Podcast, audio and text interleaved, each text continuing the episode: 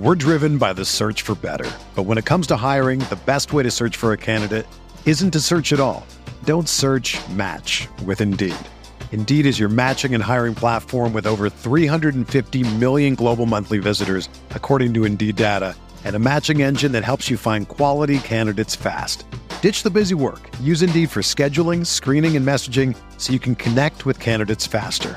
Leveraging over 140 million qualifications and preferences every day, Indeed's matching engine is constantly learning from your preferences, so the more you use Indeed, the better it gets. Join more than 3.5 million businesses worldwide that use Indeed to hire great talent fast. And listeners of this show will get a $75 sponsored job credit to get your jobs more visibility at Indeed.com slash BlueWire. Just go to Indeed.com slash BlueWire right now and support our show by saying that you heard about Indeed on this podcast. That's Indeed.com slash BlueWire. Terms and conditions apply. Need to hire? You need Indeed. Good morning, everybody. My name is Bart Winkler. Paul Imig is alongside, and we're coming at you. We're coming at you. We're coming at you. Thanks to my friend Dan Shaney. That's right. This is on YouTube. Everything that's on YouTube is brought to you by Dan Shaney and Shaney Insurance. Visit danshaney.com. We uh, just got connected last week. He is a longtime listener of, when I say the show, I of course mean the podcast and then, you know, my prior life on the radio. So it's good to have Dan on board. It's good to have everybody. What, what I love about this is that people that are uh, getting involved and being sponsors and helping out the show uh, is that we're not really strangers. They've been listening for a long time. They know a lot of you guys. They know a lot of what we do, and so it's really cool to see. And hopefully, we can connect some of you with with things that you need. Dan specializes in insurance. He can find the best quotes for your home, auto. He's an independent guy, so he'll really work to make sure that you get what you're needing. He brings us our YouTube channel. Again, I'm Bart Winkler. Paul Imig is here. Uh, we may or may not have other people joining us, TBD, but that's fine. I want to tell you before we got started, I'm on a pretty good high right now because uh, the new trailer dropped for the Marvels, and I'm very excited for all things MCU. And so it's going to be Miss Marvel and Captain Marvel and Monica Rambeau teaming up together because their powers get interconnected. And when they try to use their powers, they switch spots. And Nick Fury's in it, and Secret Invasion's coming out. And all you phase four haters and phase five haters, hey, MCU's just getting started. So that's where I'm at. What? So is that is the Marvel's TV show or movie? Miss Marvel is a TV show. No, that one I knew. The Marvels is coming out to a That theater one- near you. I'm aware. I'm not. That's coming out in November. It'll be in theaters nationwide. And we're all looking Okay. forward to it. Yeah. Yeah. Okay. You not as excited as me? I'm behind on my Marvel. Way behind. Also, I'm a sane person who doesn't watch Yeah. every single Marvel thing. Oh yeah, I'm I just finished Jessica Jones season 1 yesterday. Yeah, I mean that's demented. Great stuff. Demented. I know. Yeah. Well, I have a lot of free time. Fair enough. Not really. All right, so we got the Well, That's not- yeah, I'm kind of busy. that's not true. You're being self-deprecating, which I appreciate, but yeah. All right, so we got um the Bucks playoffs about to start, and we've recorded this before the play-in tournament started on Tuesday for uh tro- full transparency. Also, uh the Brewers, uh they I, I mean we're gonna do a live show on Wednesday to recap it all. So everybody, hang on to your butts for that. But the Bucks are coming up this week. The Brewers have uh, started a series in Arizona, and that continues. So, mm-hmm, mm-mm. and right now it's just it's just me and Paul by our loan. Yeah, all good. Um, do you want to start Brewers or Bucks? Why don't you start Brewers with me, Let's start Brewers with you. since I'm not providing them proper coverage this week? Yeah, okay. Have you been getting some shade for that? You need to do more Brewers. No, I think everyone's uh, understanding. And uh, Monday night, you know, I had done the Zach Gelb show, and then I I thought, okay, could I do a Brewers post? Because a lot of people do stay up for these West Coast games. Yeah, A lot of people do. Now, do you have a post game in you after that? I, I'm not sure. Especially, yeah. Monday night, I couldn't. I couldn't even finish the like. I was out. Okay. I came home. I, I barely even was able to finish Monday Night Raw. I was so tired. Oh wow. Yeah. And as That- you may have not seen, uh, Trish Stratus turned on Becky. I saw the I saw the online clip. Yeah. Big, big shocking uh, news that everyone knew was coming since she debuted. But It kind of did. It kind of even from like afar, it has felt like that was the next step, which is fine. that was always coming. Trisha's 47, Wow. and so is Lita, Yeah. and they're getting serious run. All right, let's talk some Brewers, Paul. Let's talk some Brewers. Among the Brewers' current big league position player rookies, Garrett Mitchell, Brice Turang, Joey Wiemer. If you could only bet on one of them to be an all star in their career, all right, so you get Mitchell, Terang, and Wiemer. If you could only bet on one of them to be an all star in their career, the one you would put all your money on is Garrett Mitchell. Mm hmm. Or mm mm. I would say mm-hmm to that. Okay, okay. But why? Now I have to come up with a reason why. Is it because I saw him for an extra month last year? I think I have my reason. Is it I- because he's like the best looking of the three and he reminds me of Ryan Braun, just how he looks and talks?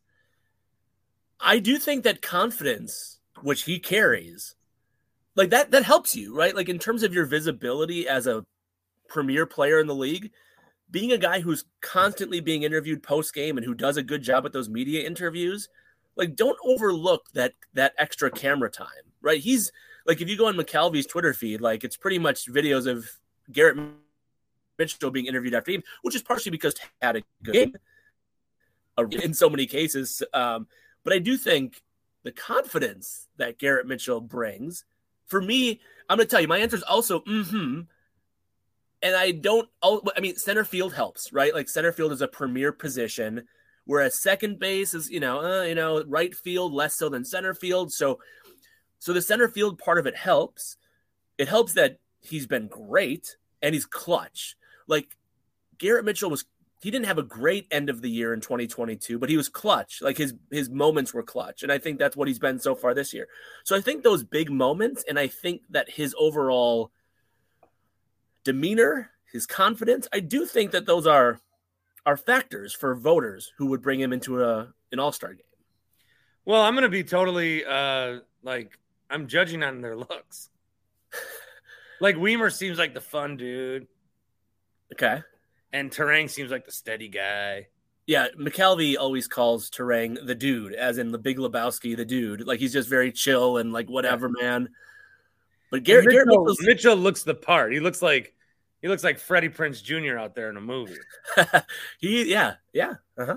I So can see he- it. So that this is an awful, this is an awful way to answer this question because I have no backup and no basis. But I am going to say mm-hmm with Garrett Mitchell. Let me throw you one that I heard on uh, another radio station this week. Okay, let's hear it. and uh, let's just let's just step aside for a second. Let's step aside and and and think if I should still be doing this. Clearly, I have a. I I don't know if this is. I don't know if it, I just can't stop getting mad about what radio stations are doing in Milwaukee. Okay, sure. When really, I don't know that that's my life anymore. Yeah, I'm not a Milwaukee radio guy. no. You're a national guy who does a. I'm a local national radio guy, and I'm a Milwaukee, Wisconsin podcast guy. Yeah. I'm not. I do not do a Milwaukee radio show anymore. Mm-hmm. This is not a radio show. This is a podcast, Mm-hmm. and so I still get bent out of shape about what they do on the radio. But why do I get bent out of shape? It's not because like I like I like what I'm doing. I like doing I like doing the national shows because it's like a payoff for all the other sports I watch. Well, I would tell you, I, I am many years removed now from doing Packers beat coverage, and I still get frustrated when I see bad content coming from Packers Yeah. beat. Because I'm like, like I, I shouldn't still care or still feel competitive or still feel whatever, but it's almost like you're sticking up for your old thing, and you're like, well, you, be better. You can do better. So I mean, I, I think I get what you're saying. I can relate to it. So what I'm bringing up is uh, on the game. Of course, it's always the game. sure. Um, and I've started like tweeting complimentary things at ESPN, not because I'm trying to get a job there, but uh, I just want to like hype up someone that's not the game. Sure. but Zabe's talking about this period of Brewers baseball is more exciting than any other period last year, which you could maybe say, yes, the first night, like the excite, but he's coming from a point where he didn't watch nine games in a row of Brewers baseball last year. He doesn't take calls on his show. He doesn't have people telling him what to be excited about or what's up. I just, I ultimately, for me, and I've said this before and I'll say it again what happened to me and what happened to us at the fan can happen to anyone. Radio is an insane, fickle business. And these guys that saw us go down think it was because of something they did. They think their talent beat us. Sure. They think they think their talent uh, is better than our talent, and they beat us, and that's why they so they won. But they don't know, they don't understand that you know this happened at the very top. You know, we were just names on a piece of paper that got crossed off, and it can happen to anyone at any time. And the way some of these guys treat their listeners in the audience, it's just insulting to me. That that I just I want them to come out. If they would just all come out and say, "Look, we know that uh, we're on the radio. We don't take it for granted. We we're trying our best to give you an entertaining product. Maybe you don't like it. Maybe you do. Maybe it's not like what you think sports radio should be. But we are we are grateful for every day we're on the radio. I'd stop. I would completely stop. I just want them to know that uh, what happened to me can happen to them. And so that was a long-winded way to try to paint myself as a nice guy, me self, not you self, but me self.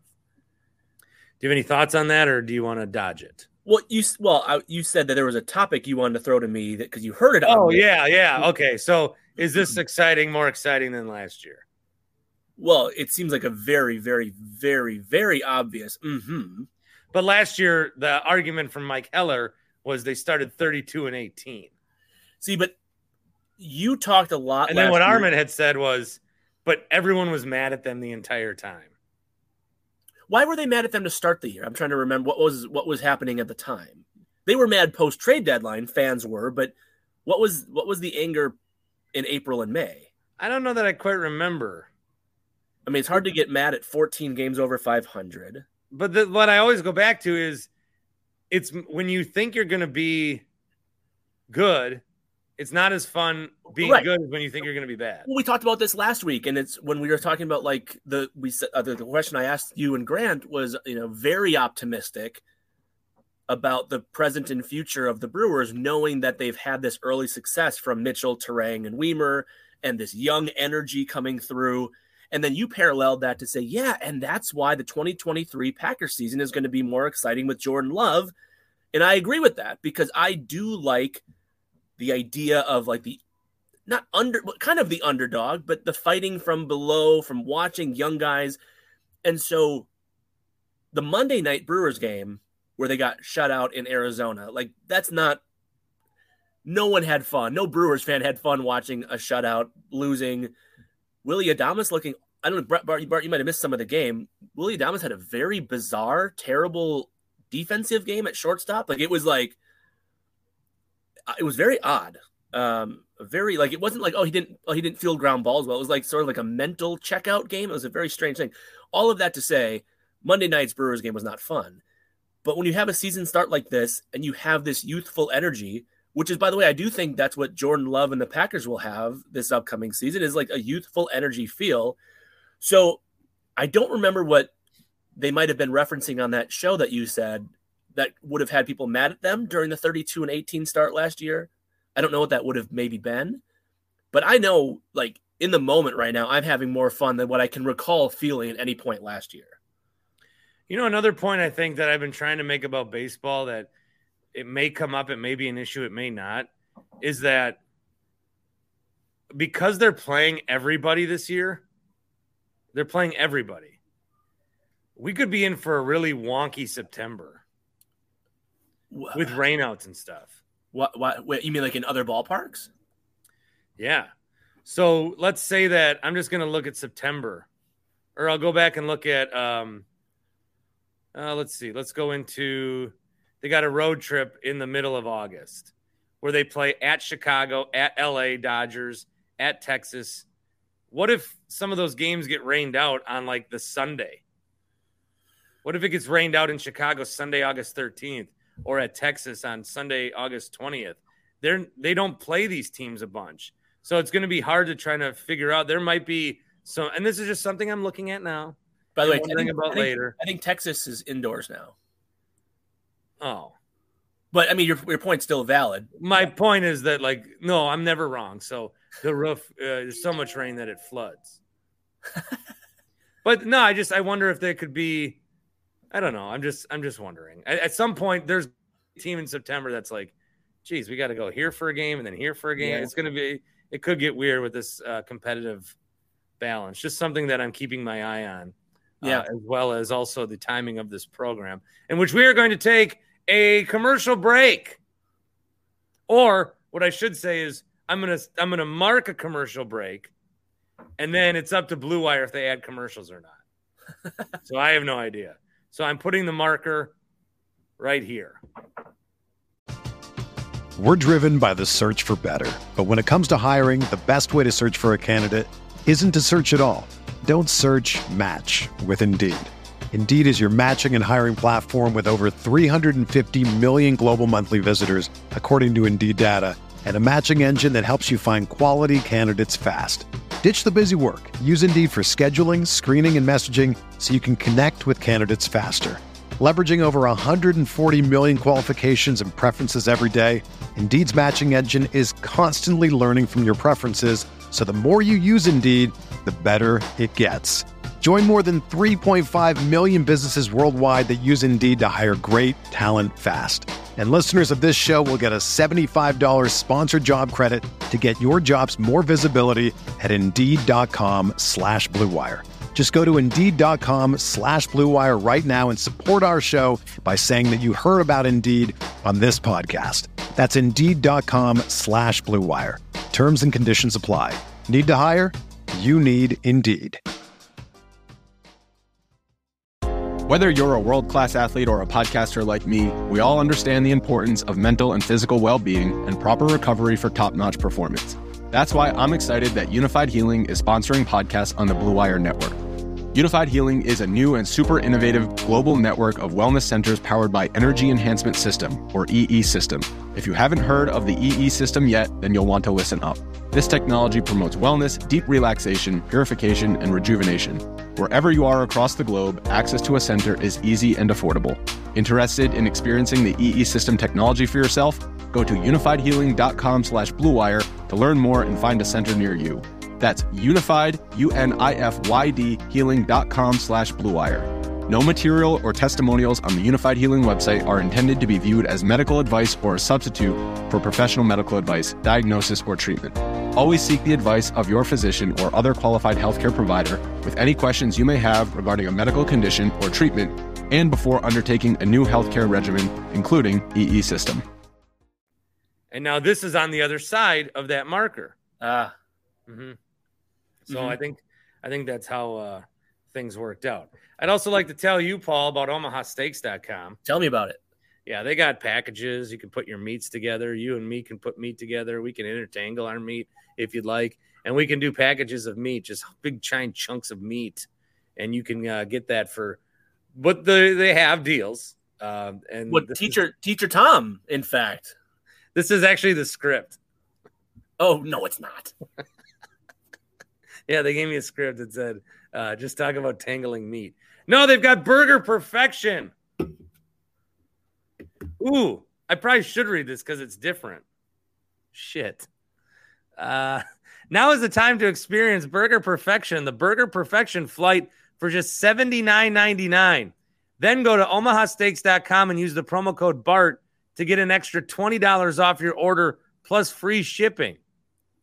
You'll get each You'll get four of each pure ground burger so you can sample the steak on bun greatness. Oh, well, that's pretty good. Shit, I should read that. Okay. So $79.99 burger perfection flight, and then you get the promo code. So you can still use the promo code for the 30, I believe, on the big packages. And uh, this is great. See, one thing that I'll tell you about radio is that we never uh, read things before we go on the air. Absolutely not. So last night on Tuesday, I did PA for Forward Madison. And when I'm doing, when I tell you I'm doing PA for Forward Madison, Paul, check this out. It's not just me being like, now checking in, number 18, Joey Jofferson. Yep, Joey Jefferson. From like five to six, I have to read commercials basically for an hour. What? Yeah, so I I had to read these. So it'll Why show on the graphic. Don't wreck a great time at the match. Forward Madison reminds you to drive sober or get pulled over. Oh, so Download doing the free sober app at zeroinwisconsin.gov. Zero in Wisconsin. Together we can save lives. Wisconsin DOT. So you're doing that in advance, and then it plays during the game. I'm doing this as people are entering the stadium. Oh, okay. And then they change the graphic. Uh, graphic. Then I go, Gruber Law Offices, Wisconsin's premier personal injury law firm. Their experienced and trusted team is dedicated to providing clients with the best service possible. Serving the people of Wisconsin for more than 34 years. Gruber Law Offices. One call. That's all. I'm going to do that. wow. Okay, I didn't realize you got to, yeah, be the ad guy. Voted best of Madison in furniture, home accessories, and outdoor furniture, our local family owned business salutes small businesses across our state. I'm talking about Don's Home Furniture sponsor. Enjoy them by enjoying our best seats of the house. Uh, Do you have these in front of you? These are all real, right? Yeah. I should make them do a Bart Winkler one. Yeah, dude. What would stop you from being like, brought to you by the Bart Winkler podcast? The Get Bart it- Winkler Show. With such great segments such as mm-hmm, mm-mm, and post game shows where Bart gets drunk and watches listeners fight. The Bart Winkler Show. Available on the Dan Shaney Street. There you go. I have another Brewers topic for you if you're ready. I got one more that I'm going to do, uh, but it's also happyplacehemp.com. Yep. Are you looking for relief from your otherwise mundane life? Happyplacehemp.com. When your kid is really being a bitch at bedtime, have a gummy and settle yourself down. Or take a couple of gummies to help yourself sleep. Or if your dog is nearing the end of its life, spray this tincture into his mouth so at least they won't go out limping like Bart's dog Bailey did in 2005. Jeez, buddy. HappyPlaceHemp.com. Promo code BART for 25% off every order. Check them out. College Court in Muskego. My dog probably lived for 11 years and was like dying for six of them. Oh, come on. I don't want to hear this. And if you felt her body, it was like feeling, uh, I mean, there were, it was like feeling the moon, just craters and bumps everywhere. This lived at your, from like growing up at your parents' house? Yeah, we really, uh, I mean, we took her for walks and stuff. Well, this is really uplifting. Anyway, well, there might be people that have the same situation. So I, if I could, if I could have had some uh, CBD tincture for Bailey back in the day, You would have got her nice and lit. one time I got drunk and told Bailey all my secrets, like she was my best friend. Is this, I'm guessing this is a real story. Yeah, I was on my kitchen floor in my parents' house. And you, in 2005, you were probably not quite 20, no, maybe just 21. I think this was like, this must have been 20 minutes after I threw a rock through a Little Caesars window. Oh, jeez. I remember that story. Little Caesars. No, all right, go ahead. You want me to segue into a Brewers question? All right. No, At just, some do one. just do one. At some point in the next year or so, Sal Frelick and baseball's now number one prospect, Jackson Chourio, will be called up to the big leagues. I said sometime in the next year or so. Chourio, maybe later this season, maybe next season. Either way, in the next year or so, they're both going to be called up. Unfortunately, there are only three outfield spots for Chourio, Frelick, Mitchell, and Wiemer. That's four guys. Not to mention, get this, six plus more years left on Christian Yelich's deal. And of course, the need to at least give Yelly something, maybe the DH spot. Okay, so knowing there are more top outfield prospects than there are starting spots, the Brewers should preemptively trade one of them now when their value is high, knowing that they won't be all be able to start, um, in order to add a young, equivalent value starting pitcher to the roster. So let me rephrase it again. Um, knowing that there are more top outfield prospects than there are starting spots, the Brewers should preemptively trade them one of them now, you know, when their value is super high, to add to their starting pitching, which is going to be depleted in the next couple years as Burnes and Woodruff. So, preemptively trade one of your top outfield prospects to help your starting pitching depth now and in the future. Mm-hmm or mm-mm. Man, that would get the fan base riled up pretty good. You know, because we're all falling in love with these guys. And then what would happen is you'd have to trade a guy and you can't trade Yelich. Can't so, trade Yelich. You probably I mean, at this point would probably trade. I mean, to avoid that fan base pain, you probably would trade Frelick because they don't really we don't really know Frelick yet. But people are already upset that Yelich is taking up the spot that Frelick. I mean, that's what people are saying. Well, it, it's a it's bad. I mean, if the if the Brewers could trade him, and I mean, like I I think this is a real thing. If the Brewers could trade Christian Yelich's full salary to the Mets in exchange for nothing, they would. Like you would you would do that. You would so like Packers with Jets. Yes, for real. Like you would say like yeah, it was uh this was the topic you and I were talking about right before we started recording. There was a tweet I saw yesterday that said you know, a fair, and this was from a Packers blogger, and I'm trying to remember which one it was, but it was basically the Packers should trade Aaron Rodgers to the Jets in exchange for one of Jets GM Joe Douglas's farts. Essentially, like, like just to get the money away, to get the problem away, to get the situation resolved, you should just be happy to take literally nothing back just to clear your your books and your starting spot. So, I would like. So maybe that answers the question: is you just can I tell you something from a comedy standpoint? Away. Let me tell you something from a comedy standpoint. Yeah, I don't like seeing the word fart in print. Okay.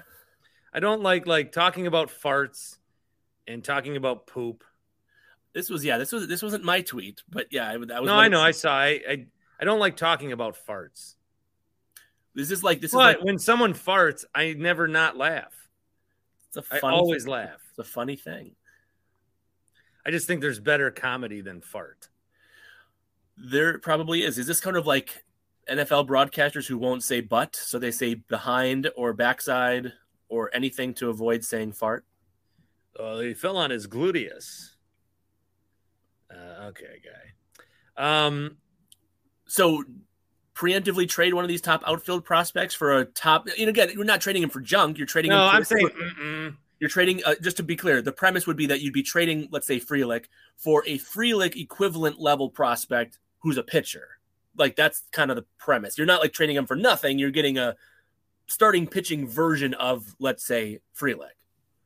No, it's like we're all we're all in love with these guys, but we don't know that they're actually going to be good better for than two weeks. Right. So I say you get everybody up here. I mean, they've already made their decision, like Tyler Naquin's and uh, the minors. Yeah. And at some point, they would move on from Winker. well, know. sure. And he's pretty much a DH anyway, but yeah. Now, I would ask you, what do you think now that he's the number one rated prospect? What do you think they could get for Chourio right now? Literally anything. Like anything. Anything. There's nothing you couldn't get for Jackson Churio. And by the way, I don't think there's any. Uh, I should be very careful when I say it. Like, I don't know what you would give up the number one prospect in all of baseball for. Like, what would you possibly say? Oh, yeah, that was a fair deal. You number know, one prospect in baseball? Because, yeah, like, what, like, you wouldn't do something like you wouldn't trade him. Let's say, let's say the Mets had Jackson Chourio. You, the Mets would like, would you want to trade Chourio for Corbin Burnes? So you have like this, you know, all of the years of control of Chourio, this number one prospect, or an elite, at least except so far this year, but an elite starting pitcher with only two years left. Like I don't know that you would trade anything for. I mean, no, there's no way you trade Chourio. No, I mean I have to include his name because yeah, you know he's part but of. But there's the no way you trade him because we're never going to get a hitter like this ever again. Now, the most important thing with Chourio, and I mean this, like, well, the most important thing is that he's as good as advertised. The next most important thing is that they need to, maybe even before he's called up, they need to Ronald Acuna Jr. him. They need me to, they need to um, Julio Rodriguez him. What I'm saying is they need to sign him to a 10 year deal for a Yeah, hundred like million Albies and Acuna, I think both signed those cheap ass deals. They did, Like and that- Freddie Peralta. Freddie Peralta locked in his future. do it. Like Just right now, today, give give him 12 years and 120 million dollars. Just do it. Um, you know, yeah. So that's that is where I would go with it. Um, you don't trade Chourio. I'm going to also say, mm-mm, no, do not trade any of these guys. Don't trade Frelick. Don't trade Wiemer or or or Turang or Wiemer. Even if you can get like a really good young starting pitcher who's equivalent of that value, all five of those guys are not going to be long-term starters. I mean, the probability, and that's it seems like they are, and that's what like right now in early mid-April, that's what makes this so fascinating. Is like Turang has been great, Wiemer has been great, Mitchell has been great. Frelick is a better prospect than all three of those guys, and Chourio is a better prospect than even Frelick is. You know, so yeah. Paul, your uh, love interest has just joined the stream. Oh, how did he find out about this? I'm sorry if you didn't want me, Bart. I, Paul, Paul sent me a link and I said, I just got this. Do you still want me? And he said, Yeah, jump in. So I'm coming into this blind. I, No, I'm I'm happy to have you. I just don't want to like.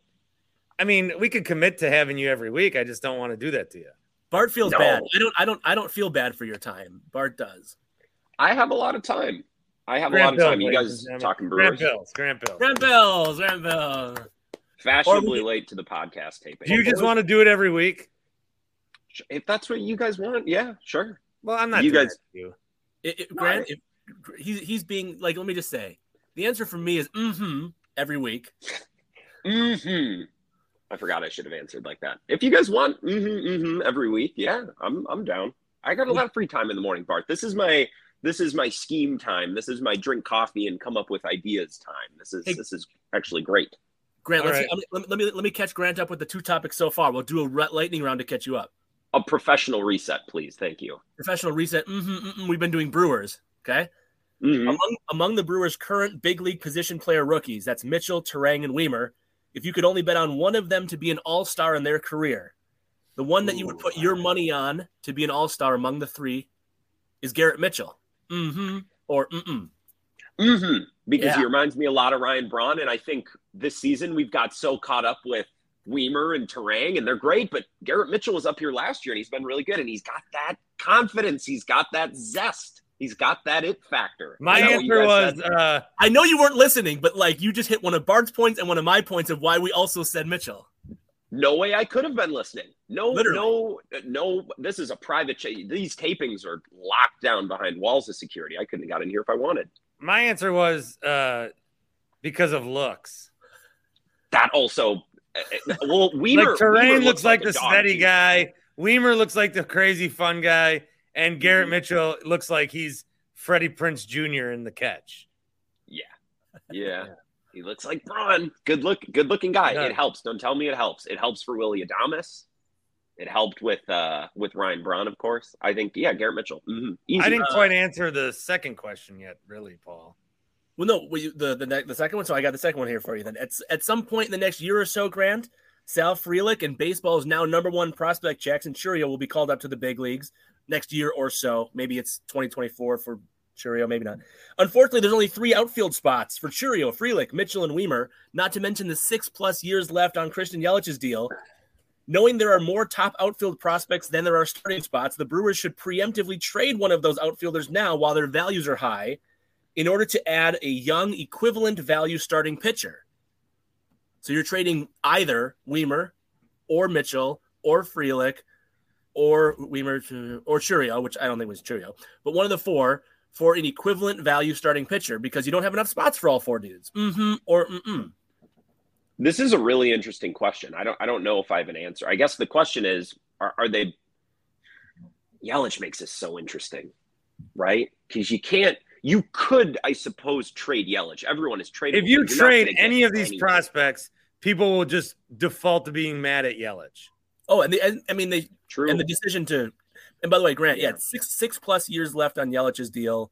Bart and I were talking about if if you could literally give him to the Mets and the Met or Dodgers or whatever, like just give him for you, Dodgers, Mets, you assume the full salary, you get him for nothing. The Brewers would do that, right?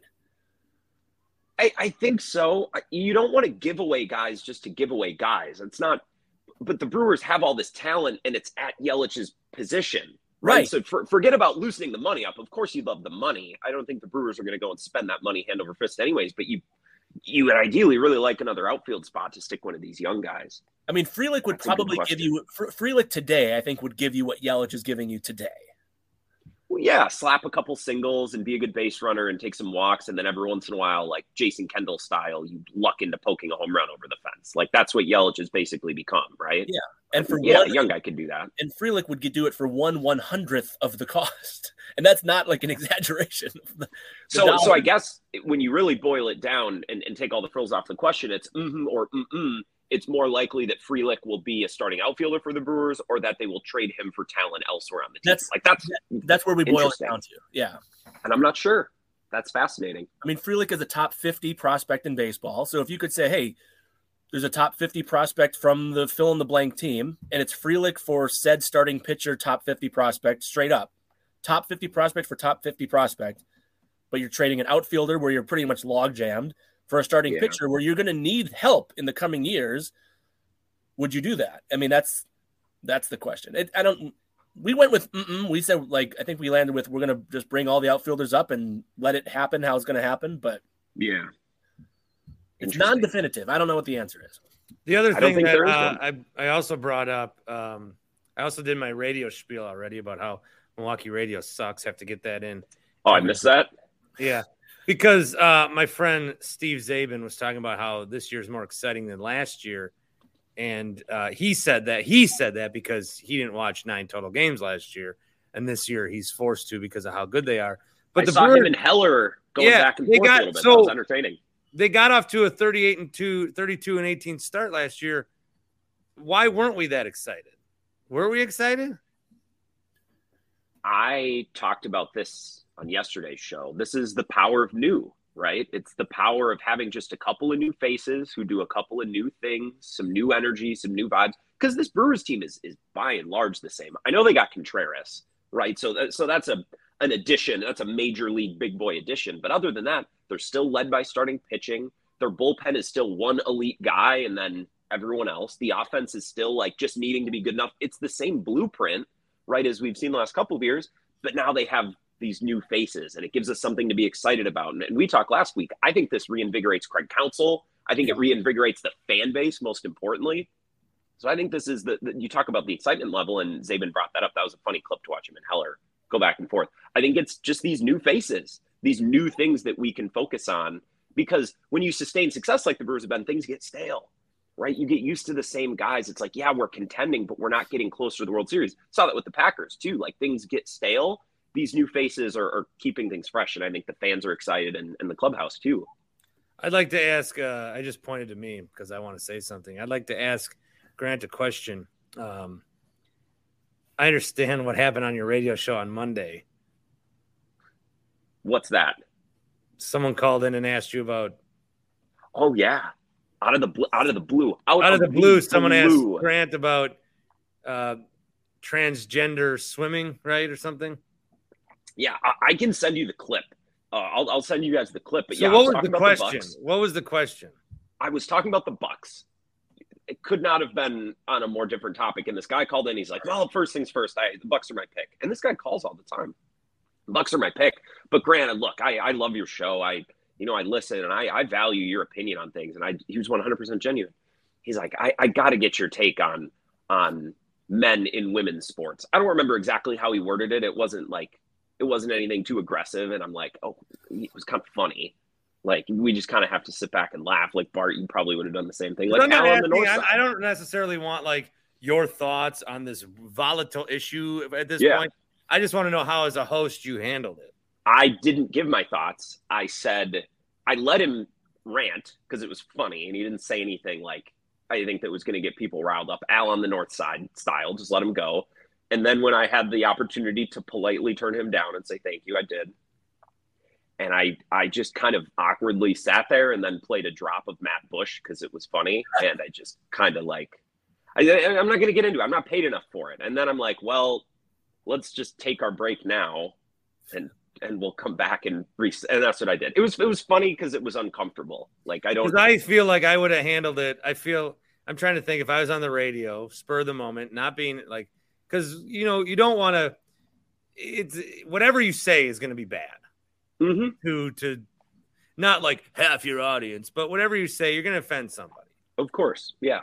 And so I think what I would have, what I keep coming back to uh, with this issue, and I don't know if I should say this on the radio. I don't even know if I should say it here. Is that it's high school swimming. Who cares? I was a swimmer. My siblings were too. I swam. I swam a lot. Yeah. Nobody cares about. Swimming. I don't care if there's a giraffe swimming next to me. No one's You know- ever cared. One one one event, I go I go to the guy next to me. Uh, it was the it was just the freestyle. Yeah. And I go to the guy next to me. I go, watch this. And I I got in the pool and I did you know the butterfly Yeah. and then there's the backstroke. Yeah. So I did the butterfly backstroke the whole 50 yards.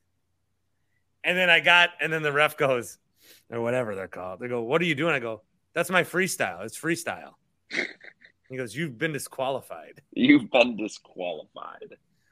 No So one. I would have, No I would have, I would have made the joke ripping on high school swimming, which would have actually probably been the worst because then a high school swimming parent would have called in Yeah. and given me more like, and then all of a all of a sudden like our biggest sponsor would have been a high school swimmer's dad or some shit. I would have just fucking. I ran cross country. I couldn't get my best friends to come to my home meet senior year, and they lived a mile away. Like no one comes, no one cares, and that's fine. I, I think if you're a swimmer or a cross country runner, some of these sports, you do it because you love the sport, not because you you know love the the attention. But I, I asked Jim, the college name is Jim. I was like, what what prompted this? Like, what did you what did you see? Like what? And I guess I talked to my folks later on because they were listening, and I talked to them last night, and they're like, "Oh, it's a big thing right now." So I think in the cable news sphere, this is a this is a thing. But he he was mad about some golfer, Hailey Davidson, I think is her name. Don't even know. Uh, I, I didn't either. And then of course I laughed about that because it reminded me of Harley Davidson, and I you know, so delicate topic. You know how like a couple of years ago with COVID, there were cutouts of like fans. yeah yeah yeah. My parents actually invented that because I ran track and was a swimmer, and they didn't want to come to my meets. So they put their cutouts in the top row, so you're waving. Yeah, so I look really up and see my parents' cutouts all the time. That's funny. I'll send you the clip of it was a very interesting exchange. And it was on day one of Neil Diamond Week. And I did a concert review in the show and I talked masters. It was just an absolute cluster of a show, but it was fun. Hey, that's the aspect of live radio. All right, Paul, give us another question. Paul. All right, that was our that was our Brewers segment. We're gonna do NBA and some Bucks. I want to start with. By the Giannis. way, really quickly, I was pissed about the play clock last night or the pitch clock. West Coast Uh, games are not supposed to be done before 10. I expected to be watching in bed until midnight, and that was taken from me. So, for the first time all season, I don't like the pitch clock. I'm out on the pitch clock after last night. I just, Monday Monday night's game. Monday night's game. Yeah, Grant, we're not Thank doing you. Brewers coverage this week until uh until Wednesday post. It was uh Monday night's game was interesting behind the plate. Let's just say that. yeah, okay. I, I missed that part. Transitioning to the Bucks. Wow, Giannis- can't say that word. Giannis told Chris Haynes of Bleacher Report in part, quote, I will never Maria's cousin. P.S. Who? His girlfriend. Who? What? I missed what you said. That's her cousin. I don't Giannis's girlfriend, Mariah, Yeah, I said Maria. Sorry. is cousins with Chris Haynes. Yeah, Really? Oh, I think so. Well, all right. thank you. Giannis told his partner's perhaps maybe cousin, Chris Haynes of Bleacher Report, quote, I will never try to create a narrative about the work I put in, and maybe that might hurt me because I believe the last five years I've been the MVP. I will never beg for an MVP award that I believe I deserve. End quote. As a Bucks fan, you would like to see Giannis and the team campaign more for him, like other superstars and their teams do for their top candidates. Mm-hmm. Or mm-mm, you'd like to see Giannis and the Bucks Well, uh, Paul froze, but I, I'm just going to uh, probably piggyback uh, off of that. I'm going to say mm-mm as uh, Paul, your face is just like staring me down. It's uh, very creepy. Looks like he's grinding his teeth. Yeah, it looks like he's like, Uh, it looks like he's like got 15 years of pent up frustration to say. But Let's campaign more on behalf of. holy fuck, what was that? Am I back? we got you. We we got the gist of your question. We yeah, we you stopped your listened to- question and then we were talking and then you you answered. uh, You ended. Okay, I'm gonna say no. Mm-mm, no, not, Well, depending not on depending on how you depending on how you edit this, yeah. So I'm you not would, editing Bucks it. fan, It's fine. Not at all. I was gonna say. you would like to see the Bucks and Giannis campaign more on his behalf, like other teams and their top candidates do. No, no. Teams can, like this is like the All Star voting argument. When you're a shitty team for so long, and then you're good. I mean, the All Star game is so important. We got to get our guys into the All Star game. We got to get our guys recognized. And then when you know they go to the All Star game for a few years, they hand out those ballots at the stadium, and you're like, "What the? F- this is trash." You throw it away. You don't care as much. So it's not. It, you just want to be like you want people to know you exist and that you're recognized. I think I think they're doing it. You know what? And people keep shitting on this argument. I know that John Hollinger got crucified for it for saying I'm going to vote for Embiid because in the last five years, two went to Giannis and two went to Jokic, and so I'm going to give it to Embiid this year. And Hollinger is just doing what they've always done. So I don't have a problem with that. Um, now, now that you've gotten all three guys the award next year, if Giannis is the true MVP, let's give it to him. I just, I just don't think under any circumstance should Jokic have gotten it. So I will take a win that Giannis is not going to get it because they did the straw poll and everybody's like, "Uh, my vote is, and Jalen Rose is like Giannis, and then the next day he says Yeah. Embiid, Yeah. which Embiid is an like he is an M like he that's fine. Embiid being MVP is fine. I understand that Giannis can get it every year. I don't think he hit the 65 game threshold that they would uh, implement as of next year, actually. But no, I, I don't think the Bucks need to campaign a little bit more. We're at a point now where it's about championships, and they should be trying to win championships. And I know that it doesn't take away from it, but Right. campaigning for individual awards seems to be a thing that you do when you're uh, quote on the come unquote, and not necessarily when you are competing for championships. Grant, you'd like to see Giannis in the Bucks. Again, the correct phrase is on the come up, but there is one host that always says on the come. I feel like I've heard that before. Uh, Grant, you would like to see the Bucks or But Giannis? it's still Felix. He's on the come. Who says that? you really don't Levering? know. You, You don't, really you don't know. BA? BM. Oh. Oh, well, I thought it was a playback. Okay, sure. Yeah. He always instead of on the come up, he says, and the Bucks are on the come. Uh-huh. Well, every broadcaster has their signature way of speaking. We all probably say things, but no, I didn't. I didn't put that together. That's my bad. Paul, I'm sorry. Well, mhm or mm, Grant, you'd like to see Giannis and the Bucks campaign more on his behalf? Mm-mm. I think the Bucks do everything perfectly, PR wise and, and award discourse wise. I think it's pathetic the way that Daryl Morey, although it's kind of his thing, but I think it's pathetic that Daryl Morey continues to whine about MVPs and how his guys are persecuted. Although it was hilarious when he said the coastal elite Boston media was doing something or other. That was great. He was like my favorite person in sports for a day after he made that comment because that was absolutely hilarious. I think the Bucks are just fine, and I think Giannis is fine. I don't think campaigning helps. I would like to add a a point into this uh, MVP discussion, the awards discussion. I was thinking about this last night when I left work. Right, a lot of times elections have themes, right, and trends. If you guys follow politics, I, I think Bart and Paul, I, I don't know, you guys follow a little bit. And I'm thinking back through the years of the the memorable elections that we've had. I remember when I was in seventh grade in 2010 and it was this big push for Republicans. That was when Walker got in and Feingold got knocked out by Ron Johnson. And I remember everyone was teachers were protesting. It was a very political time, 2010. It was also when the Arab Spring happened. You guys remember that? That was a big political wave in in northern Africa, the Middle East. Big red wave, obviously, that we had this last November in the most recent election. I'm just muting Grant for a second, uh, just to say that I have no idea where this is fucking going, but it better go somewhere uh, good. Uh, unmuting Grant. Grant. This NBA award season, it has a theme. We've just decided it's not it's not a red wave. It's not. It's not a blue wave. It's it's just we're giving awards to the people who've never won them before. Because The guy I who's think ducking calls about transgender athletes is coming on my podcast talking about the Arab Spring. I'm giving I'm giving background and history to how these things work. Elections have themes, right? We have cycles. This is we've decided we're just going to give all the awards to people who've never won them before. We're going to give Embiid the MVP because he's never won it. I see everyone's voting for Evan Mobley for Defensive Player of the Year, which is insane to me. I like Evan Mobley. Yeah. Oh, you're not in on this. Okay. We were, we were texting about this last night. What do you mean? Yeah. were- Oh, I was uh, on national radio. I was not reading your That is text. right. Oh, That is right. I that is was right. also on that. No wait, only you were. Okay, never mind. Okay.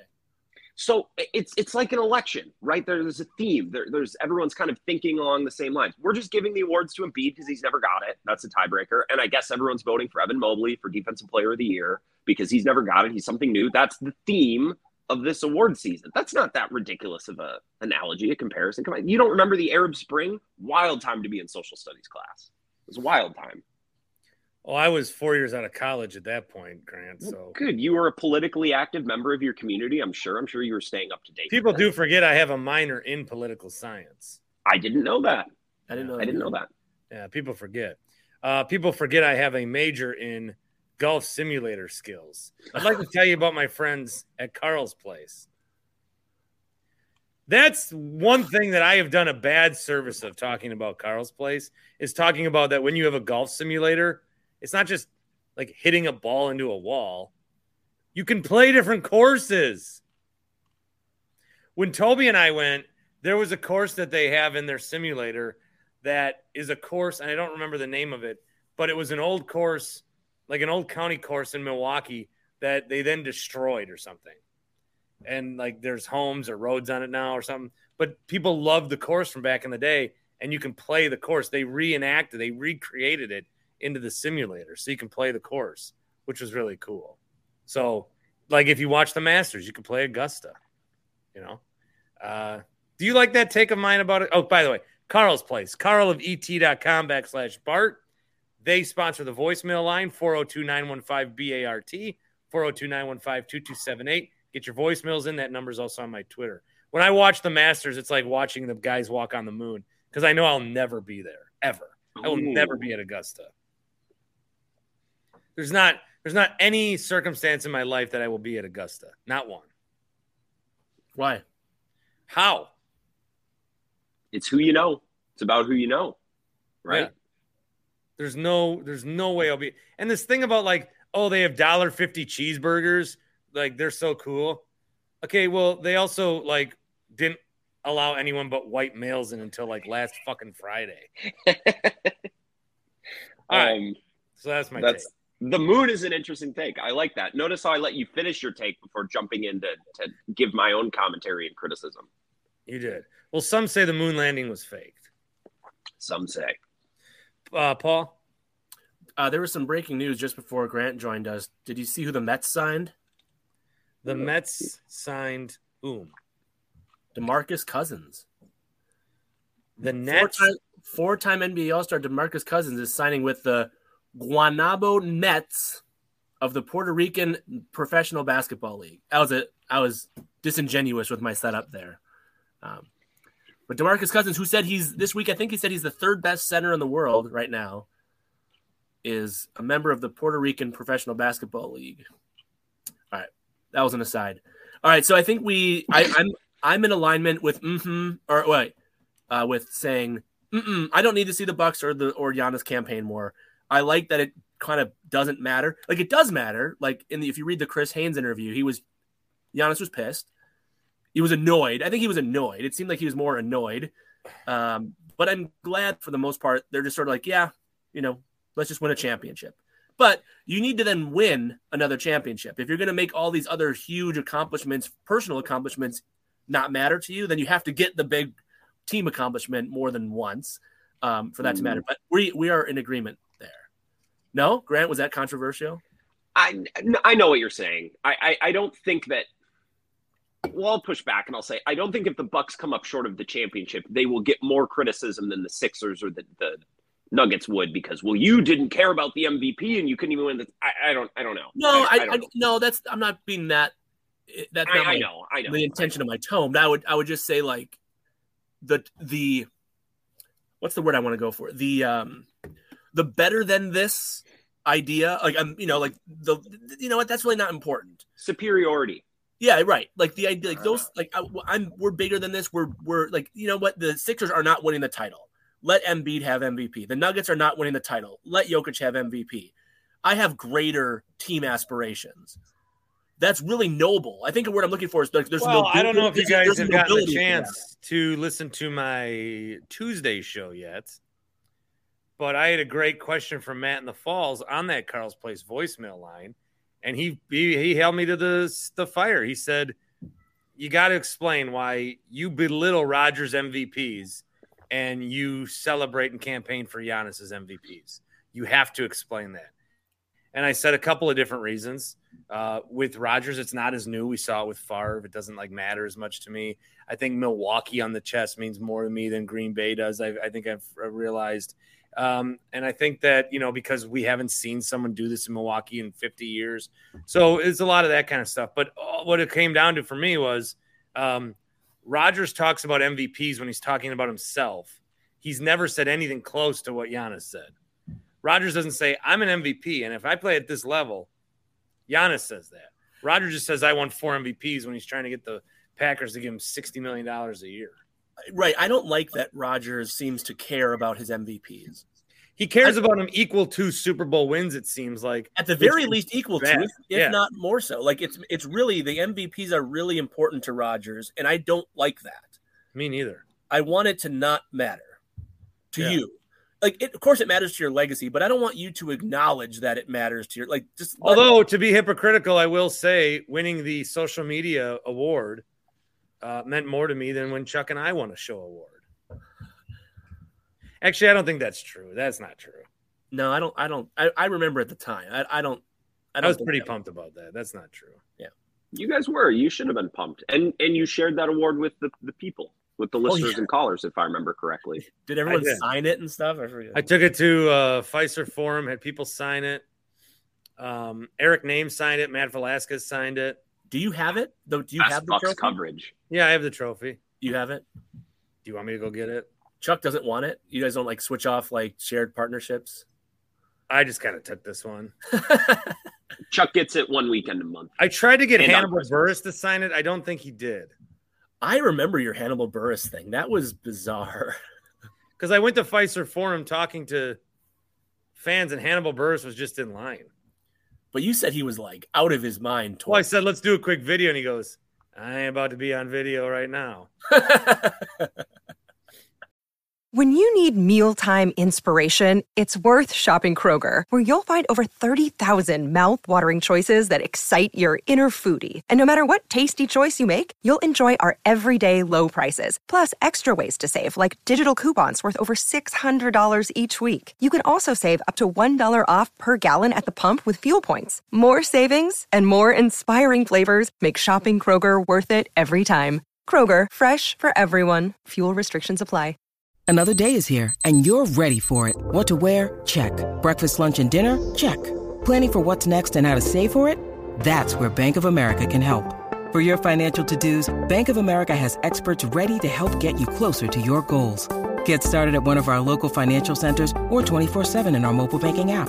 Find a location near you at bankofamerica.com slash talk to us. What would you like the power to do? Mobile banking requires downloading the app and is only available for select devices. Message and data rates may apply. Bank of America and a member FDIC. All right. Here's what here's one of my favorite topics. I, but I know we've not talked about this one before. All right. You get to either go to every Bucks playoff game in the nosebleed seats or half the playoff games in decent seats or one Bucks playoff game sitting on the court. All the Bucks games nosebleed, half the games in decent seats, one Bucks playoff game courtside you would choose one Bucks playoff game courtside. Mm-hmm. Or mm-mm. I would say mm-hmm to that.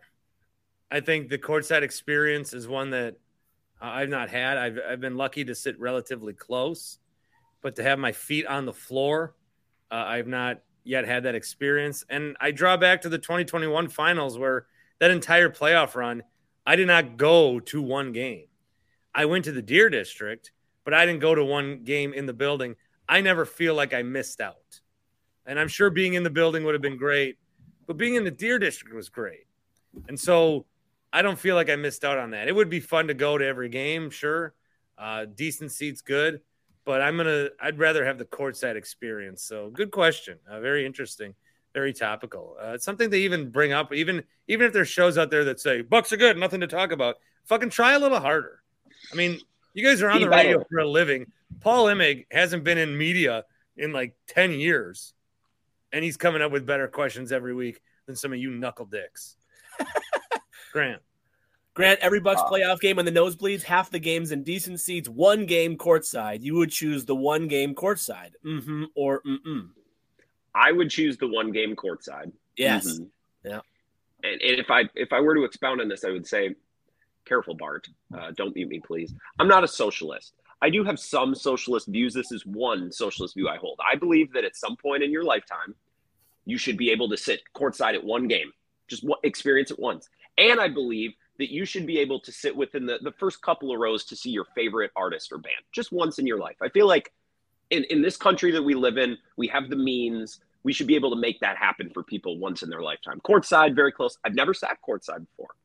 And I feel like at some point in my life, that is something that I will spring, make the money work for. I will, I will plug a friend. Like I, I need to experience that. I don't need to be at games. I grew up four hours from Milwaukee and three hours from Green Bay.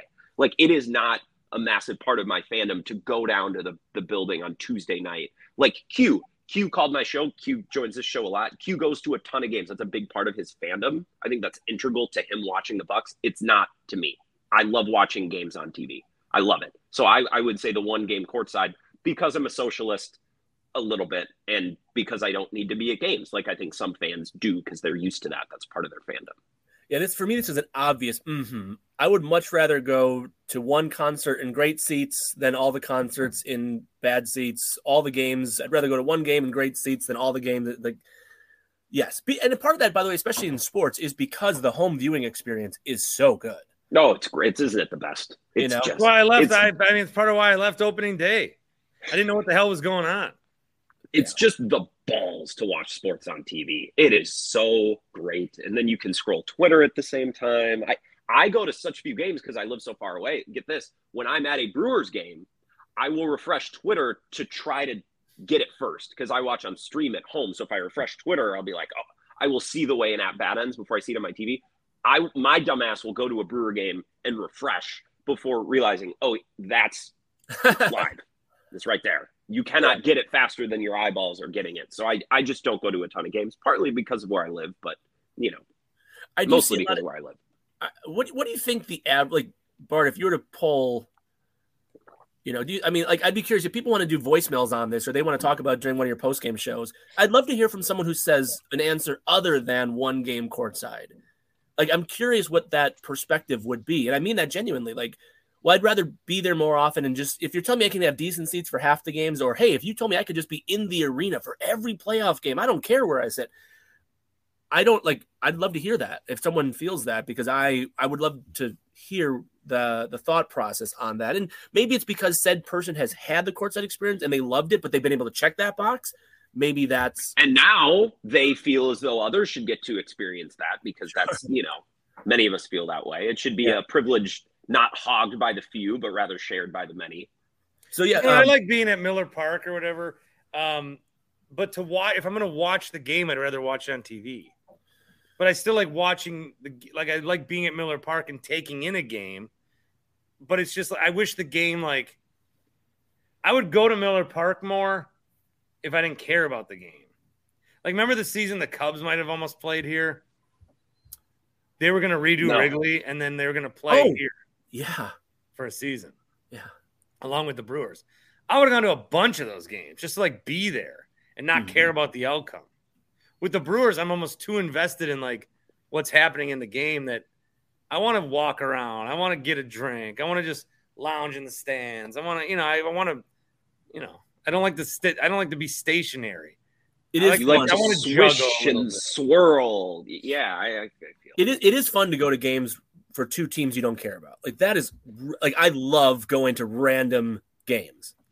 Paul, I had a call on my show on Monday night. Vagabond John, who is on Twitter at the Red Shed, who calls a lot, and he's going to LA this week for work. And he's like, "Hey, my mom is out there. She loves basketball. I'm thinking of getting tickets to the Lakers Wolves play-in game. Awesome. Do you do you think that would be a good?" Inv-? And I said, Vagabond John, as far as seeing a game in another city with two teams you don't care about, I feel like that's the best. A Totally. play-in game, but with LeBron James. I was like, I don't think you can do better than that. So I, I'm with you on the sometimes it's better to not care about the teams because then you can enjoy Yeah. the arena and get some food and you know actually go to the bathroom instead of holding it the whole time like I always Yeah, do. and I think, and I, I mean, I watch it differently then. Like I watch it more enjoyably and less nitpicky or like, oh, like, oh, like I wish they had done this because I don't care what you just did. I just, I'm just here to like enjoy and not uh, analyze. First uh, thing I always do when I go to a game live, I get home, I watch the highlights because I'm like, okay, now I actually want to see what it looked like in Sure. the perspective that I'm used to. I need to make the experience that I just saw fit. Oh in yeah. By the way, I want to say, sports I, I love that thought. This is something I've thought about a lot. Going, I remember going to a Bucks game as a kid and realizing that when I got home, the highlights of that game are going to be on Sports Center. Like that was like so neat and such an odd, like ten year old, eight year old, whatever it was, thought process of like, you mean the thing that I just was at is on like is going to be like there's going to be highlights of that. Mhm. Me, that was such a fascinating idea, as simple as the idea is in nature as a. An I adult. would always we'd go to a brewer game, I'd DVR the whole thing and I'd comb through it, see if I made it on TV. Like, Well, oh that's- yeah, there's there's Mitch Stetter. He's coming on to I remember when this happened. He didn't pan to my section. Uh, maybe, you know. I'd always look for myself. Yeah, for a while, Bart's background picture was him behind Steve Kerr because he got a screenshot of himself at the Bucks Warriors game. and You could see it paused. Um, I loved that. That's a funny picture. All right, um, next NBA topic. As an NBA fan, you would like to see a draft before the playoffs where the top seeds publicly choose which lower seeded team they want to play. This is an idea. This is being floated. I, in my opinion, this is going to happen in the next ten years. What? There's a there's, Nick Wright has been talking about this. There's mo- I would say there's momentum towards the idea that this very pub like the, the NBA does great with drama, right? The NBA and NFL they're The. Bucks would pick who they want to play. yeah. So then the one seed gets so fucking stupid. Why The why would you ever do that's so dumb? Okay, so you're answering the question pretty emphatically. Mm-mm. Uh, you would like to see a draft before the playoffs where the top seeds, so one gets to pick their five through eight seed first, two then gets to pick from what's remaining, No, three it, it then. doesn't. First of all, it doesn't benefit the higher seeds Why? How do you figure? because you look at the motivation you're giving to the other teams. I get that. Uh, That early on, like that would, you, of course, you're, if you're a coach of a lower seeded team, you would say, "We're the five seed, and the one seed picked us. We'll show you." Even if I'm the one seeded Bucks and I got to play the eight seeded Bulls, if you just put us together, we're gonna play. But if I'm like, oh, okay, we'll just take the eight seed because there would have been the eight seed anyway, then the Bulls are gonna be like, oh, they they just think they can. No, we already do enough. We already, and this was what I was. I was really on this on Monday night on Gelb's show, and I think Ryan Hickey, who's doing Gelb's show uh, on Tuesday, is gonna piggyback off this.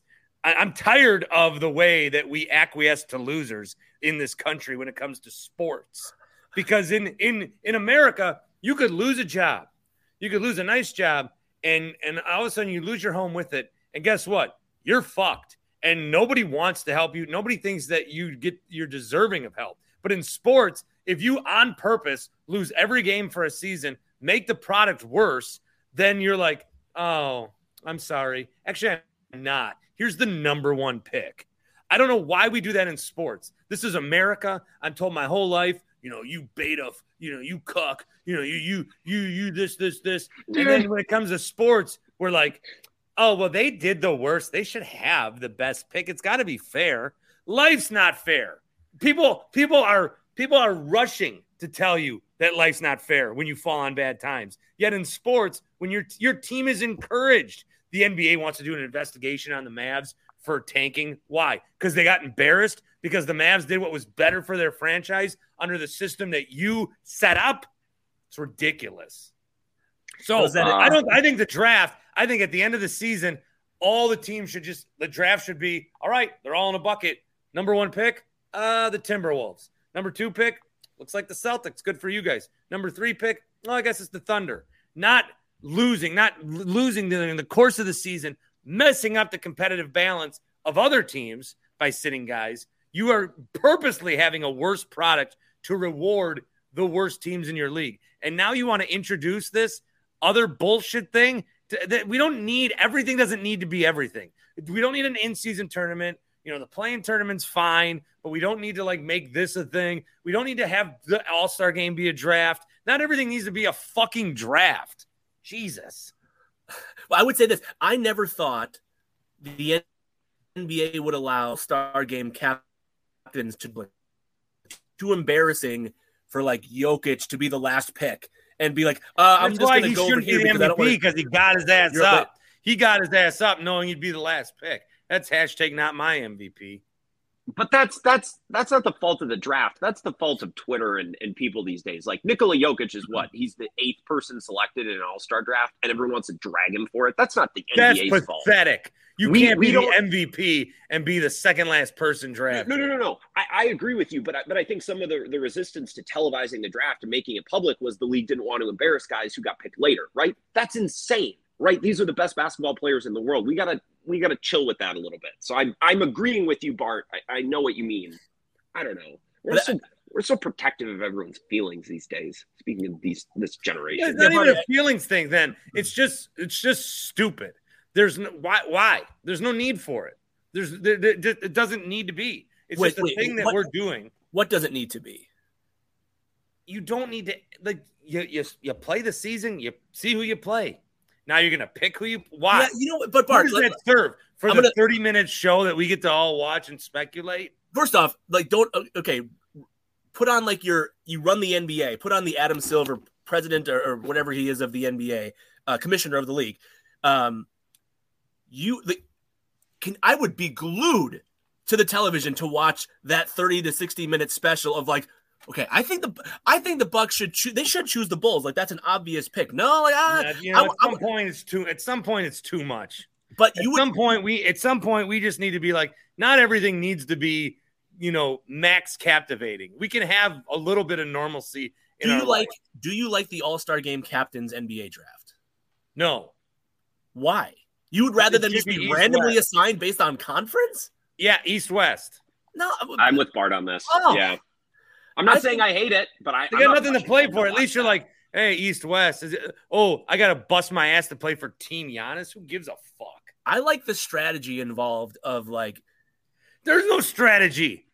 If you're picking no no I'm saying if I'm saying the NBA playoff thing where you pick who Oh, I was gonna say, in the first don't round. don't tell me Giannis has ever had No, no, strategy in one of these drafts. no no I'm saying so fast forward this to the question here where it's like you're the Bucks or you're the Nuggets because the, the Western Conference is far more fascinating like who who would you actually pick I mean like if, actually more importantly if you're the Grizzlies because I think the Nuggets would pick whoever the leftover is of like the Timberwolves uh Thunder, or, Pelicans. or Pelicans. But then if you're the Grizzlies, your choices are the Warriors, the probably the Lakers. We've not yet seen the play-in game from Tuesday night as we're recording this, so we don't know if the Lakers are the seven or not. But let's They just say are. the Lakers. I promise you, they are. I, I would assume that to be true. And then like the Clippers, you know, I think you'd probably choose the Clippers, who are the five seed. So now the Grizzlies chose the five seed. That's what I would do. Now the three seeded Kings are stuck between you choosing the Warriors and the Lakers. Well, okay.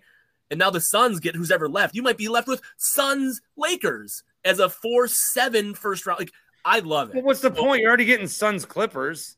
That, that's not- that, that's that's my point. We're getting these. great- You want 'em about matchups and about pairing these different. We're gonna get that anyways. Like in the East, we're You're probably gonna- gonna, get Miami, Boston, and Celtics fans. Like I listen to Simmons, they're like, I don't want to see that effing Heat team, like that Heat team. We're gonna get these good matchups anyways. Knicks Cavs is gonna be a fist fight. I don't need manipulation. These great matchups are gonna happen anyways. And Paul, like that will further devalue the regular season. If a team is trying to figure out like should we get from the six to the five or the five to the four? Well, it doesn't even matter. We don't know who we play regardless because some Well, team would- at the but- top but is going to make that decision for us. Well, uh, you know what? I think that's a great point, Grant. One I've not heard made that the five through eight would have no incentive other than, Yeah, well, who actually- picks? Who picks? well, maybe that's not true though. The because coach? The owner? Does the owner say, "Well, I don't know, but I want to sell tickets, so I'm going to put my Nuggets against LeBron"? See, this is fascinating. I love that thought, Bart. I love that thought. I God, you're love di- that these thought. last ten minutes has been is good, Bart. I love for you. that thought, and because Bart's fired up, he's very focused. Grant, you notice like you've talked, we've talked about this. When Bart's like very zero, we, we got to capture his attention. That's true. Um, That's true. we've captured his attention here. I love that thought because now you are entering in these other equations where it's like, you know, Giannis is like, I really wish you would have asked me who we should have played because I just don't agree that this is the best. You're just creating more problems. No, you're creating more discussion about your product. Discussion God, well, about but the, the no one loves discussion like you. You want everything to be discussed. Discussion, which is why which is why he's great at this. I Just do I a thing like- and go. no Yeah. Strate- str- strategize, contemplate. God, I it would suck like- doing a. You know what? It'd suck doing a road trip with you.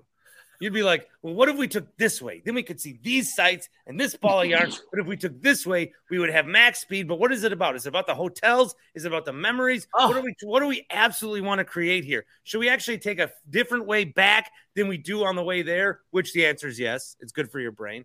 But Mhm. what? I mean, Jesus. Yeah, I. And by the way, that you just perfectly encapsulated the way I would plan out said trip. Um, Just was- plug in the fastest way and drive. No, there's so much more to it than that. Oh my fuck. Can I can I just add? I don't like I don't like adding rules to try to fix a problem that's not a, a, a long term problem. Like remember a couple of years ago when the West was so much better than the East, and we're like we should just get rid of conferences and it should be the 16 best teams. That was a temporary situation in, in which people were suggesting a permanent change or solution. This is why the Did you see what the Chargers great and proposed? The Chargers proposed because they got boned. They had to go to Mhm. L, uh, Jacksonville. They proposed that in situations where the the wild card team has four or more wins Mhm. than the uh, division winner, they should get the home game. Like, But that's like okay, self. we're not going to go. That's never going to happen again. that's So the then you're not NFL going to change history. Also, though, that's self-serving because it happens in that moment to be good for you. Like The LeBron- MLB, the MLB All Star Game tied. We're going to decide the World Series, so we have a true winner of a fucking exhibition game. But like this is like self-serving in the sense like when when LeBron didn't like the play-in, it's because the play-in didn't suit LeBron's needs, and then the then LeBron needed the play-in and he liked the play-in. So your Chargers thing is specific to the Chargers. But Grant, I was gonna say when you're talking about like or Bart like changes that you don't need to make and you're just making them to make changes, MLB made a bunch of changes this offseason. And the product is better. Like there's initial resistance, and Bart, I noticed this with you. Like you typically have initial resistance to like the sports that you love being altered at all, which I can appreciate. And then like very soon thereafter, after seeing it, you're like, I like it. So yeah, I, every baseball rule in the last ten years has been that. With That's me. that's how you should handle change. You should oppose it vehemently until the split second it happens, and then you get on board. That's how you should address change. I can't tell if you're being sarcastic. That's you know how many that's- calls that's I, how I once it. once they put in permanent netting from the dugout to third base? You know how many calls I got of people bitching that it was actually there? Zero. But the whole summer before, it was like, Yep. Um, You're obstructing my view. Like yeah. You'll Oh, I just your I, I, view. I don't I just don't think this is necessary, Paul. Okay. And I love you because you go the the places that aren't you go the road less traveled and you explore these things. I just I, don't we don't need this. We what, what is this serving? It's been a weird year in the West. Okay, and, and you talked with was it Matt Moore, Matt Miller on your podcast the other day, Bart? Uh the Oh, hardwood Matt Paroxysm. Moore. I accidentally called him Matt Miller. I was confused. Okay. So he was talking about how the West, you, you- this is a weird year, right? The Lakers have been two different teams and like there's a lot of extenuating circumstances. That that's this year. That's just this year. And I don't need to create rules to try to fix a problem that's very, very temporary. The NFL does it and it normally goes poorly, right? We have a big pass interference call in the NFC championship game. Yeah. So we make a rule about it. Yep. And then it's a problem that we don't need for the next two years or whatever until they eventually get rid of it. I, I feel similar about this. Yeah, I, I would I would say like there are overreactions to things, and I don't think doing this NBA playoff team draft is solving for a problem. I just think it's adding more fun, more speculation, more discussion. Like, yeah, I just think you you generate more.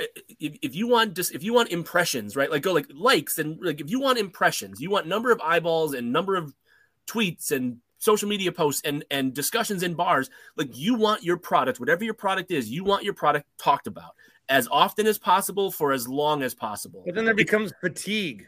I think there's too much. I- I do- I there's do- too much discussion. There's too much. There's too many podcasts saying the same thing every week. There's there's too many live streams. There's too many watch parties. There's too much shit around the know- NBA. There's not that much to talk about. We don't need to make more.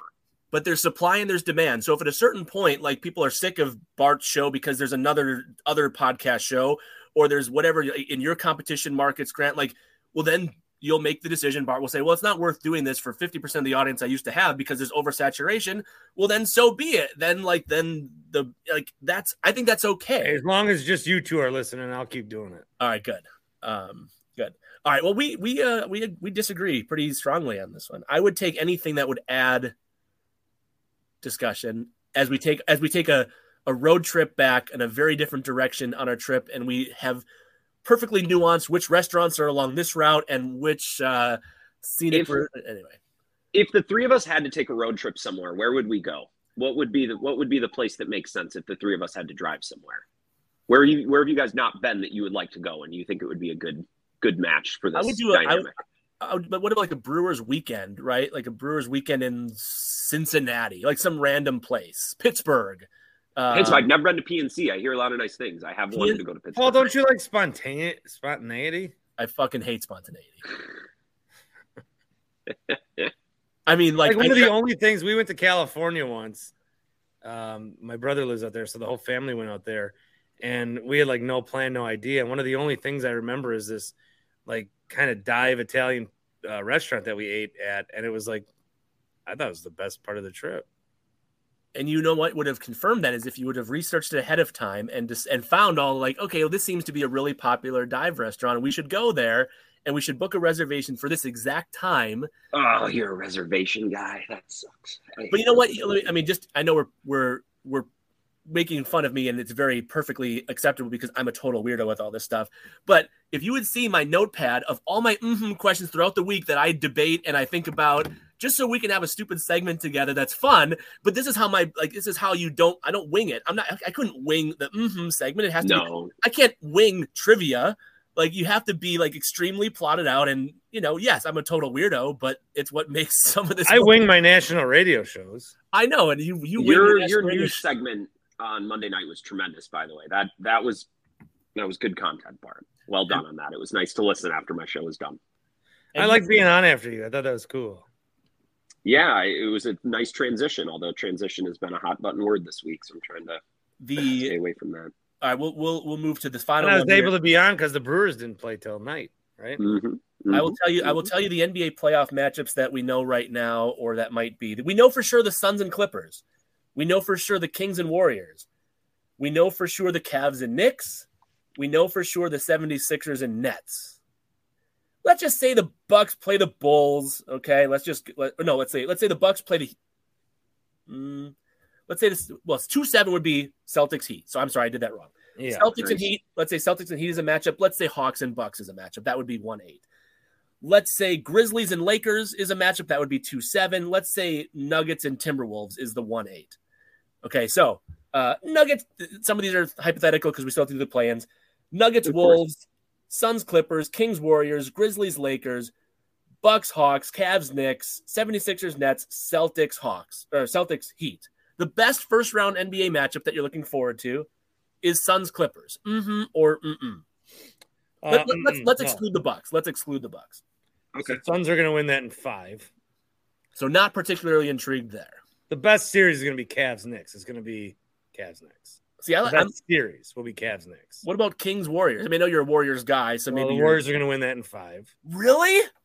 Yep. You would put you would Wow. put, you would, you would put real money on the on that going five. I Really? win two, but it, the odds are too shitty. Like, it's not worth it. Wow. What about Lakers Grizzlies? are going to beat the Grizzlies. But that's that's does that make it not compelling? That the, the, the seven seeded Lakers. The numbers, and uh, th- this is what I told my guy Matt Moore, and he kind of pushed back just because that's what he does.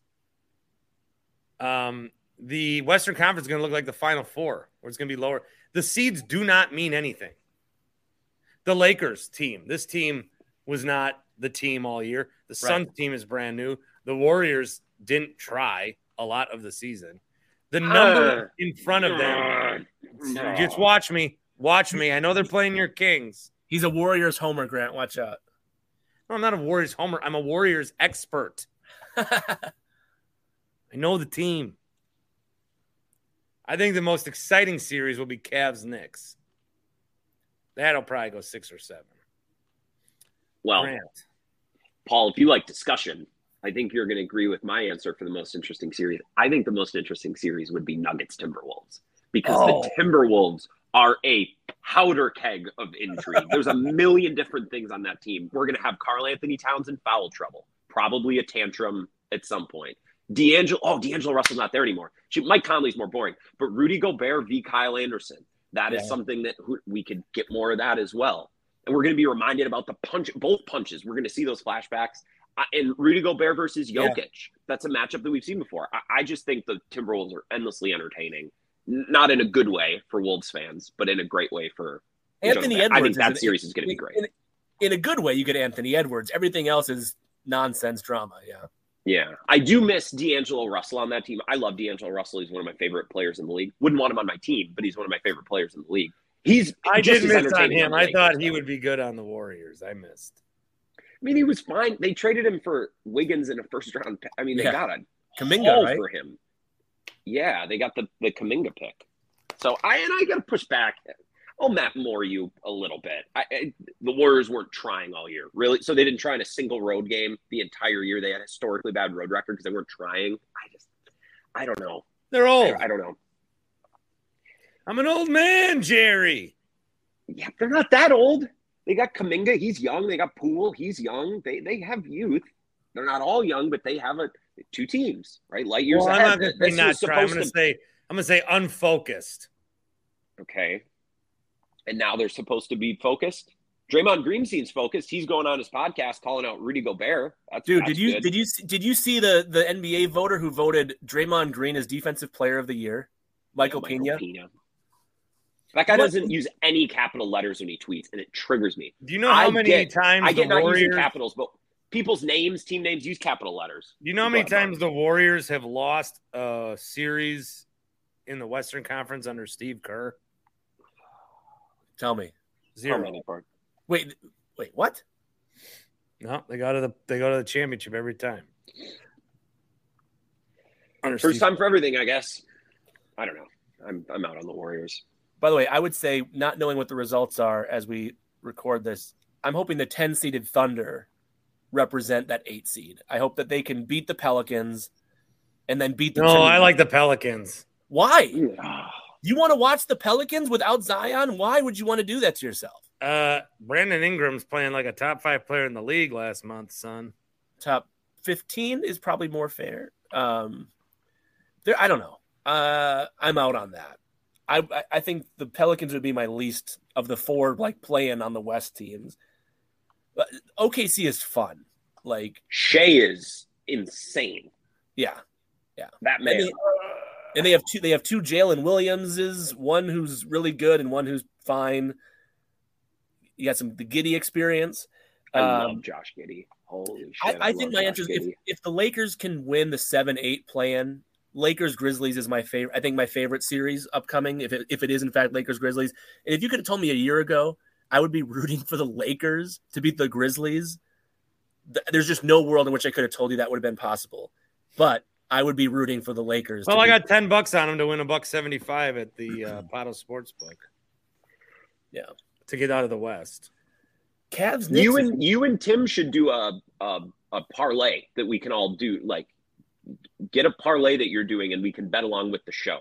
I mean, I won't, but I think people would like that. Bet with Tim and Bart. I, I would. Oh, on Wednesday's show, Tim has a big announcement. Do you know what it is? Yeah, This is Wednesday's show, isn't it? well, it'll be live taping show. Oh, so this will be in addition to the live taping. I don't know. Who cares? Sorry, Tim. Edit that out in post. I'm gonna wrap this up. I think we got Bart fired up for a solid 12 to 15 minutes throughout. And then I got Tucker. I got tired. Yeah. Yep, yep. That's okay. You got PJ tuckered out. I understand. I did. Tucker Uh, Carlson Grant, out. nice surprise to see you. Yeah. Yeah. Anytime. Toby, Uh, th- Toby, thanks for joining. Yep.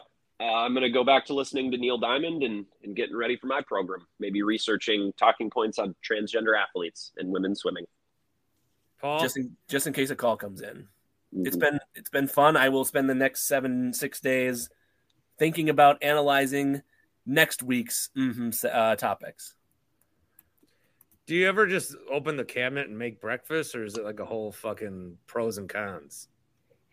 I've usually decided the night before what breakfast will be. Yeah, and you lay out your clothes probably.